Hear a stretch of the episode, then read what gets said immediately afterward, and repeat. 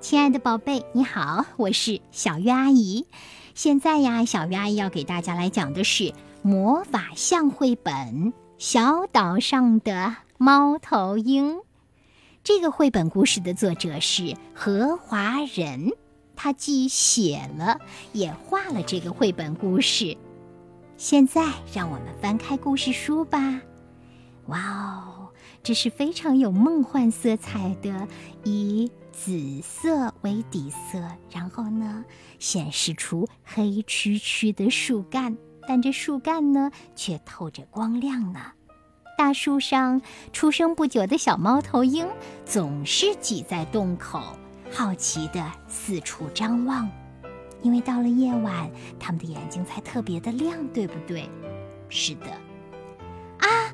一只粗心的小猫头鹰掉了下去。呜呜，猫头鹰爸爸妈妈焦急地呼喊，可是。他们也没有办法让还不会飞行的小猫头鹰回到他们的树洞，怎么办呢？雨不停的下，在树洞外的猫头鹰一定冷得要命吧，一定湿得难受吧。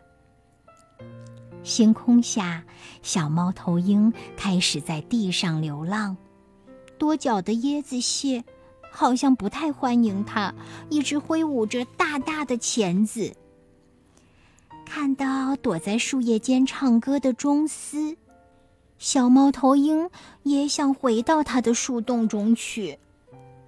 说到中斯，可能很多小朋友不知道它是什么，它其实呀是像蚱蜢一样的昆虫。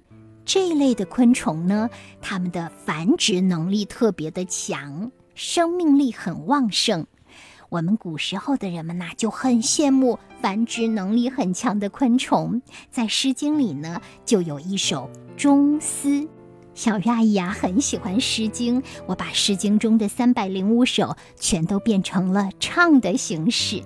我唱了之后呢，还请一位黄延平叔叔为他弹了伴奏呢。讲完故事以后呢，小鱼阿姨唱给你听。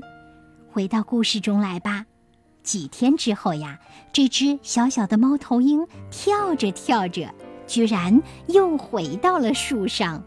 在树上，它遇见了果子狸，它还遇见了伪装成树枝的竹节虫，在风中摇晃着。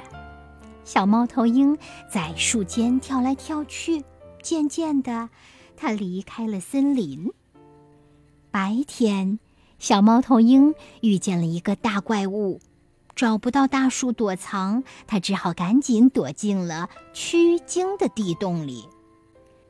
后来呀，小猫头鹰站在了飞鱼架上，它呜呜地叫了一整夜。它也许在想：这是谁的家呢？就这样，小小猫头鹰一天一天地长大了，羽毛的颜色也逐渐变深。黑夜里，海龟像一块慢慢移动的大石头，悄悄地从海里爬上沙滩来生蛋。它又跟着美丽的蝴蝶，它扇动翅膀，开始学习飞行。沙沙的潮水声吸引着小猫头鹰飞向大海。刚刚生完蛋的海龟也正慢慢地爬回海里。在星光、渔火和灯塔的映照下，夜空十分明亮。飞翔在海面上空的小猫头鹰，终于清楚地看到了它在小岛上的家。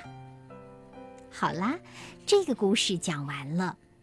作者何华仁是一位非常喜欢观鸟的人，同时还是木板画的画家，所以呢。这个绘本故事里的图画呀，和平时我们所见到的用笔画出来的画不一样，它是版画的形式。版画是什么样子的呢？你找到魔法象绘本《小岛上的猫头鹰》就能知道啦。